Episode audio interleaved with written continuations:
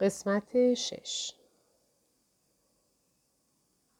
وقتی دابسن نزدیک تر شد تلاش کرد تا حواسش را متمرکز کند. سپس مرا شناخت. داد زد فرار کن. محض رضای خدا فرار کن. برگشتم و با وحشت به طرف کوچه ای دویدم. روبرویم حصار چوبی و عمودی بود به ارتفاع بیش از دو متر که راهم را میبست. وقتی به آن حصار رسیدم تا آنجا که در توانم بود پریدم. با دستهایم نوک چوبها را گرفتم و پای راستم را از روی حصار رد کردم. وقتی پای چپم را هم بالا کشیدم و به آن طرف پریدم برگشتم و به آن سر کوچه نظری انداختم. دابسن نومیدانه میدوید. چند گلوله دیگر شلیک شد. او سکندری خورد و بر زمین افتاد. من همچنان کورکورانه به دویدن پرداختم. از روی کپه های زوباله و انبوه جعبه های مقوایی می پریدم. لحظه ای فکر کردم صدای پاهایی را پشت سرم می شنوم. اما جرأت نکردم که برگردم و نگاهی بکنم. جلوی رویم کوچه به خیابان بعدی می‌خورد که آنجا هم پر از انبوه مردم بود که آرام و بیوحشت به نظر می رسیدند. وقتی وارد خیابان شدم جرأتی به خودم دادم و برگشتم نگاهی به پشت سرم انداختم. قلبم به شدت می تبید. هیچ کس آنجا نبود. با عجله خود را به پیاده رو سمت راست رساندم و سعی کردم خود را در انبوه جمعیت گم کنم. از خود پرسیدم چرا دابسن می دوید؟ آیا او را کشتند؟ کسی از پشت سر از طرف شانه چپم بلند در گوشم گفت یک دقیقه صبر کن. پا به فرار گذاشتم. اما او خود را به من رساند و بازویم را محکم گرفت. دوباره گفت خواهش می‌کنم یک دقیقه صبر کن. من به چشم خودم دیدم که چه اتفاقی افتاد. می‌خوام بهت کمک کنم. لرزان و ترسان پرسیدم شما کی هستین؟ گفت من ویلسون جیمز هستم. بعدا توضیح می دهم. اما حالا باید از این خیابان ها در برویم. در لحن صدا و طرز رفتارش چیزی بود که ترس مرا فرو نشاند. به همین دلیل تصمیم گرفتم دنبال او بروم. در طول خیابان راه افتادیم و به طرف انبار کالاهای چرمی رفتیم. او به مردی که پشت پیشخان بود سری تکان داد و مرا به اتاقی در پشت که پر از لوازم یدکی بوی ناگرفته بود هدایت کرد. در را پشت سرش بست و پرده ها را کشید.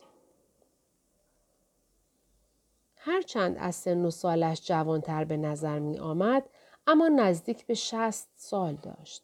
چشمهایش انگار برق می‌زد. پوستش قهوه‌ای تیره و موهای سرش مشکی بود. به نظر می رسید که رگ پرویی داشته باشد. اما لحجه انگلیسیش کما بیش آمریکایی می‌زد. تیشرت آبی روشن و شلوار جین پوشیده بود. او درآمد و گفت مدت اینجا در امان خواهی بود. چرا آنها تعقیبت می کنند؟ پاسخی ندادم. پرسید تو آمده اینجا که درباره کتاب خطی سر و گوشی آب بدهی؟ آره؟ تو دیگر از کجا خبر داری؟ فکر می کنم آن مرد همراه تو هم برای همین منظور آمده بود. ها؟ بله اسمش دابسن است. اما تو از کجا ما دو نفر را می‌شناسی؟ توی آن کوچه دفتری دارم. وقتی آنها در تعقیب تو بودند من داشتم از پنجره تماشا می کردم. وحشت زده از جوابی که ممکن بود بشنوم پرسیدم پس دابسن را کشتند؟ گفت نمی‌دانم. نمی‌توانم بگویم. اما به محض اینکه دیدم تو در رفتی از پله های پشتی دویدم تا راهنماییت بکنم. فکر کردم شاید کمکی از دستم بر بیاید. چرا؟ برای لحظه ای نگاهش را به من دوخت. انگار تردید داشت که چطوری جواب سوالم را بدهد. سپس حالت صمیمی و گرمی پیدا کرد. تو نمی توانی از این موضوع سر در بیاوری اما من کنار پنجره ایستاده بودم و داشتم درباره دوستی قدیمی فکر می کردم. او حالا مرده. برای این مرد که فکر می کرد مردم باید در جریان آن کتاب خطی قرار بگیرند.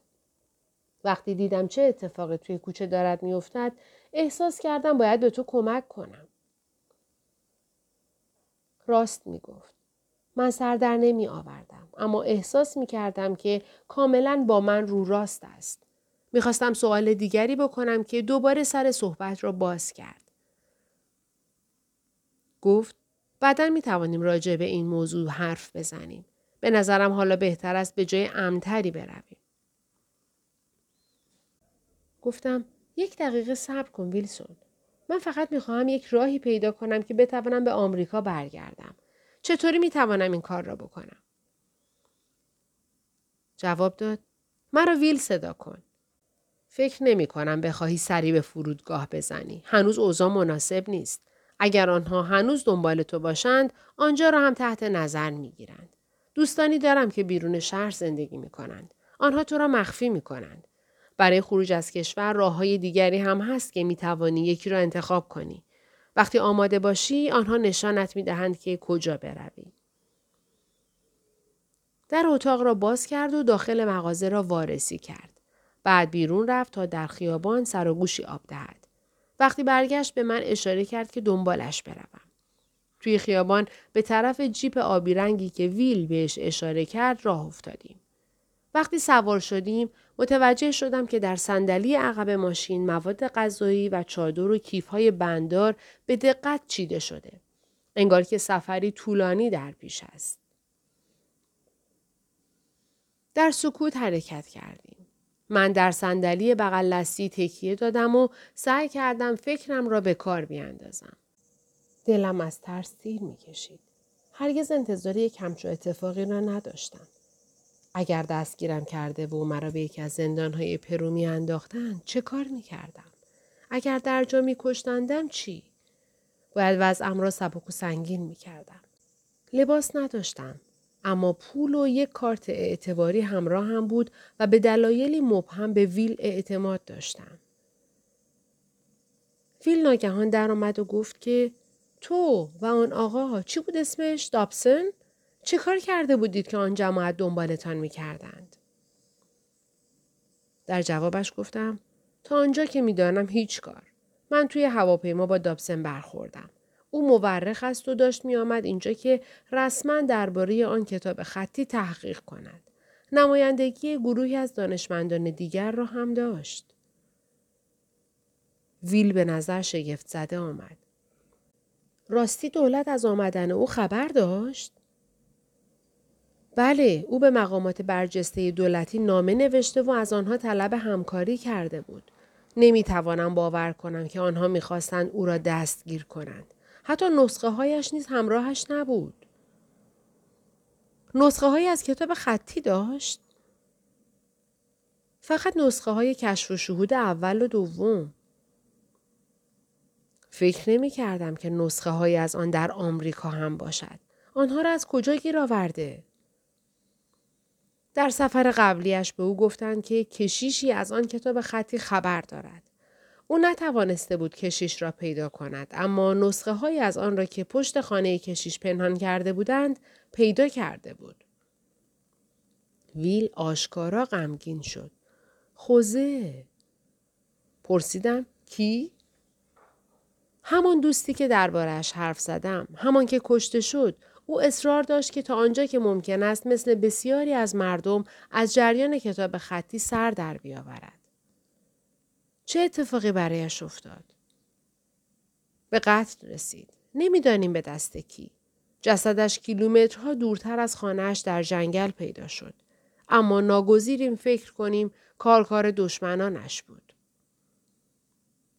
یعنی دولت؟ و افراد به خصوصی در دولت یا در کلیسا. یعنی کلیسا تا اینجا پیش رفته بود؟ شاید.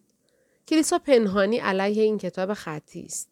البته معدودی از کشیش ها ارزش این سند را می‌فهمند و مخفیانه از آن حمایت می کنند. اما باید خیلی مواظب باشند. خوزه علنا با هر کسی که می‌خواست اطلاعاتی درباره آن داشته باشد حرف می‌زد. ماها پیش از مرکش به او هشدار دادم که حواسش جمع باشد. نسخه به دست هر کسی که از راه می‌رسد ندهد. او گفت کاری را می کند که باید بکند. پرسیدم اولین بار که کتاب خطی کشف شد کی بود؟ بار اول سه سال پیش ترجمه شد. اما هیچ کس نمی داند که اولین بار کی کشف شد. اصل کتاب سالها پیش فکر می کنیم بین سرخپوست ها دست به دست می گشت. همین که جامعه کلیسای کاتولیک فهمید که کتاب خطی چه می‌گوید سعی کرد که آن را به طور کلی ممنوع کند. هم از این روست که حالا همه ما نسخه های از آن در دست داریم. فکر می‌کنیم اصل کتاب را از بین بردند. ویل به سمت شرق شهر رانندگی کرده بود و ما در جاده باریک دو خطه ای از میان منطقه ای که آبیاری پروپیمانی شده بود پیش می رفتیم. از میان چند خانه مسکونی کوچک چوبی گذشتیم و سپس به چراگاه وسیعی با نردکشی پرهزینه رسیدیم. ویل پرسید آیا دابسن درباره دو کشف و شهود اول با تو حرف زد؟ جواب دادم درباره کشف و شهود دوم حرف زد. من دوستی دارم که مرا در جریان مطالب کشف و شهود اول قرار داد. یک وقتی با کشیشی به گمانم همان خوزه در این باره گفتگو کرده بود. آیا از این دو کشف و شهود سر درآوردی؟ فکر می کنم. آیا می‌فهمی که برخورد و آشنایی های اتفاقی اغلب معنی و مفهوم عمیقی دارند؟ گفتم اینطور به نظر می آید. مثل تمامی این سفر که همه اش یک رویداد اتفاقی پشت یک رویداد اتفاقی دیگر بوده است. این زمانی شروع می شود که تو گوش به زنگ باشی و با انرژی ارتباط برقرار کنی. ارتباط؟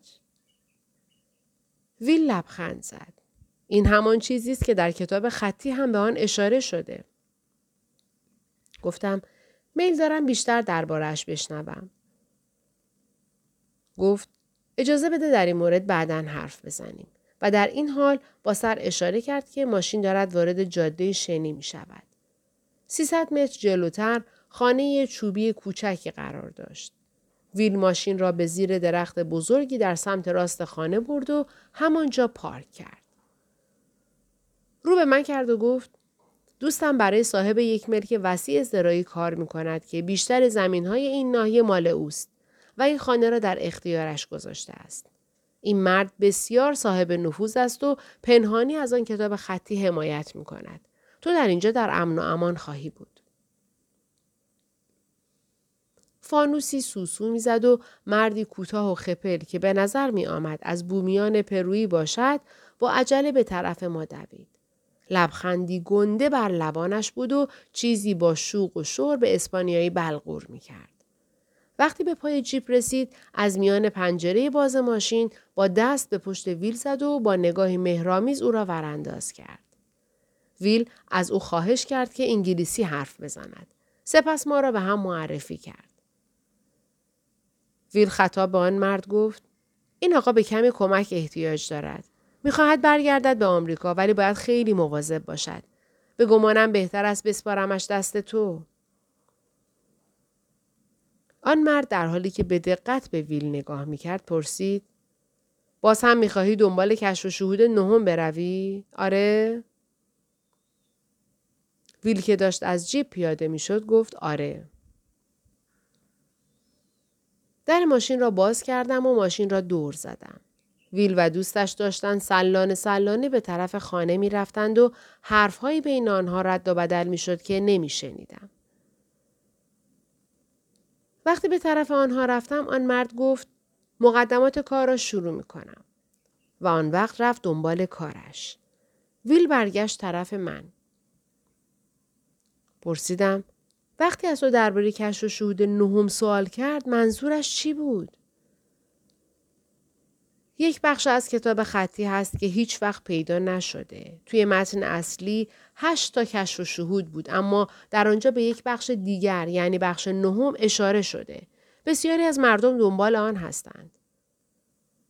تو میدانی آن کجاست؟ نه واقعا نه. پس چطوری می‌خواهی بروی دنبالش؟ ویل لبخند زد. به همان طریق که خوزه هشتای اصل را پیدا کرد. همانطور که تو دوتای اول را پیدا کردی و آن وقت بر حسب اتفاق به من برخوردی. اگر کسی بتواند انرژی کافی ایجاد کند و آن را به هم ربط دهد، آن وقت رویدادهای اتفاقی همزمان همیشه رخ می دهد. گفتم به من بگو که چطور می شود این کار را کرد. این کدام کشف و شهود است. ویل طوری به من نگاه کرد که انگار سطح فهم مرا ارزیابی می کند. اینکه چگونه ربط بدهی فقط در یک کشف و شهود نیست بلکه در همه آنهاست. در کشف و شهود دوم یادت هست آنجایی که شرح می دهد چگونه کاشفان به چهار گوشه جهان روانه می شوند تا روش علمی برای کشف معنی زندگی بشر در روی این سیاره به کار ببندند؟ اما آنها که بلافاصله بر نمی گردند. نه. خب بقیه کشف و شهودها هم نشان می دهد که سرانجام پاسخها به دست می آیند. اما نه از طریق علم رسمی و نهادی. پاسخهایی که من ازشان حرف می‌زنم از حوزه های گوناگون تحقیق حاصل می شوند. یافته های فیزیک، روانشناسی، عرفان و دین همگی از ترکیب جدیدی به دست می آیند که بر درک و دریافت همزمانی رویدادها استوار است. ما داریم یاد می گیریم که منظور از همزمانی رویدادها چیست؟ چگونه عمل می کنند؟ و وقتی این کار را کردیم تمامی چشمانداز زندگی جدید را پی می ریزیم. ولی باید به ترتیب از کشفی به کشفی دیگر بپردازیم. گفتم در این صورت می خواهم درباره تک تک کشف و شهودها حرف بزنی. می توانی قبل از اینکه بروی درباره آن توضیح بدهی؟ من به این نتیجه رسیدم که اینجوری فایده ندارد. تو باید هر یک از آنها را به شیوه متفاوت کشف کنی. چطور؟ همینطوری اتفاق می افتد. صرف گفتن من فایده ای ندارد. تو می توانی اطلاعاتی درباره هر یک از آنها داشته باشی ولی به کشف و شهود نمی رسی. باید در مسیر زندگی خودت آنها را کشف کنی. در سکوت به همدیگر خیره شدیم. ویل لبخند زد. حرف زدن با او باعث شد که به گونه ای باور نکردنی احساس زنده بودن بکنم.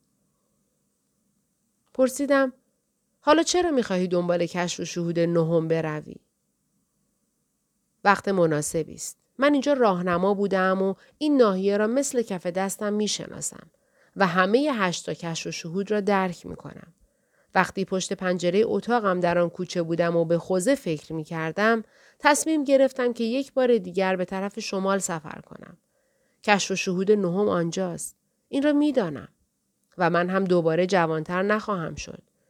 وانگهی به دلم برات شده که آن را پیدا می کنم و به هر چه می گوید نائل می شوم. می دانم که مهمترین کشف و شهود هاست. همه کشف و شهودهای دیگر را در جایگاه واقعی خودشان قرار می دهد و هدف واقعی زندگی را به ما نشان می دهد.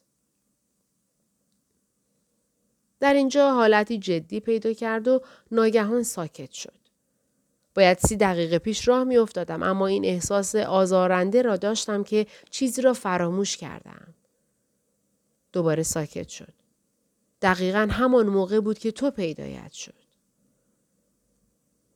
مدتی طولانی به همدیگر نگاه کردیم. پرسیدم فکر می‌کنی مقدر است که همراه تو بیایم؟ خودت چی فکر می‌کنی؟ با حالتی نامطمئن از خود گفتم نمی‌دانم. احساس آشفتگی و سردرگمی می کردم. ماجرای سفرم به پرو مثل برق از خاطرم گذشت. چارلین، دابسن و حالا هم ویل. من برای کنجکاوی ملایمی به پرو آمده بودم و حالا خود را در مخفیگاه می دیدم.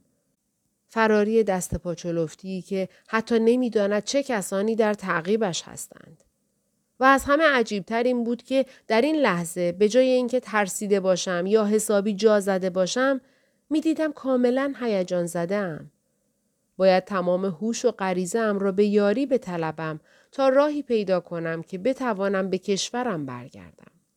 اما چیزی که به راستی و از ته دل می‌خواستم این بود که با ویل بروم. به آنجا که مسلما خطرات بیشتری در کمین بود.